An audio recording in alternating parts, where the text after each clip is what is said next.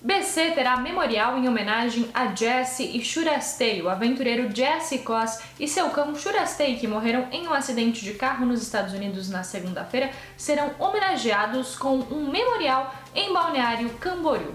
O local terá obra de arte e um dog park e ficará entre as praças no entorno da Quarta Avenida e da Avenida do Estado Dalmo Vieira. A homenagem está sendo desenvolvida pela Fundação Cultural da cidade.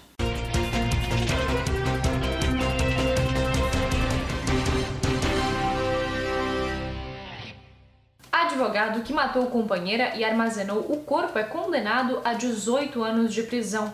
O advogado Paulo de Carvalho, namorado e assassino da advogada Lucimara Stasiak, foi condenado nesta quarta-feira a 18 anos e 8 meses de prisão em regime fechado. Segundo o MP, o crime foi motivado por ciúmes. O feminicídio aconteceu em março de 2019 no apartamento onde o casal vivia. Após uma semana do assassinato, Paulo ainda mantinha o corpo da vítima no quarto do casal usando produtos químicos e gelo.